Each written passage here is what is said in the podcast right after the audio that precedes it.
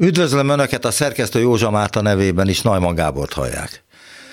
Isten haza család hirdeti az Orbáni többség, és folyamatosan a torkukon akad valamelyik hangzatos jelszavuk.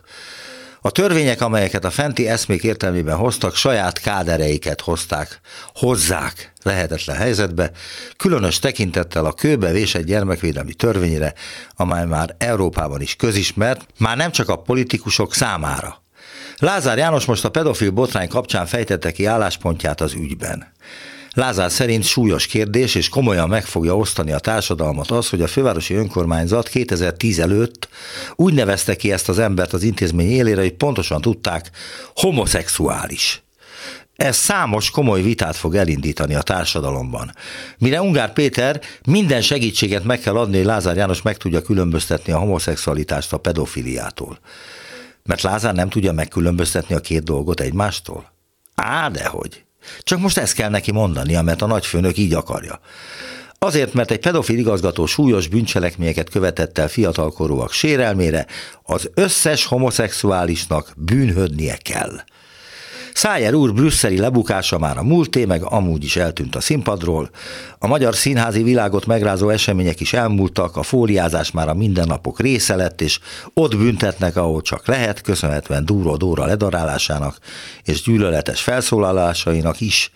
Elsimon is kikerült a külső F vágányra, hiszen az idős homoszexuálisokat is bemutató WordPress fotókiállítást megnézhették diákok is, akik még nem múltak el 18 évesek, ezért átszervezik szervezik a múzeumokat, és odaadják őket Demeter Szilárdnak, aki biztos, hogy minden elvárást teljesít majd, hiszen ő fogja vezetni feltehetőleg a Széchenyi Közgyűjteményi Központot, amelyben a Magyar Nemzeti Múzeum, az Országos Széchenyi Könyvtár, a Petőfi Irodalmi Múzeum, a Természettudományi Múzeum, az Iparművészeti Múzeum, valamint a Magyar Kereskedelmi és Vendéglátóipari Múzeum is benne lesz, kiiktatva ezzel minden homoszexualitással kapcsolatos művészeti alkotást.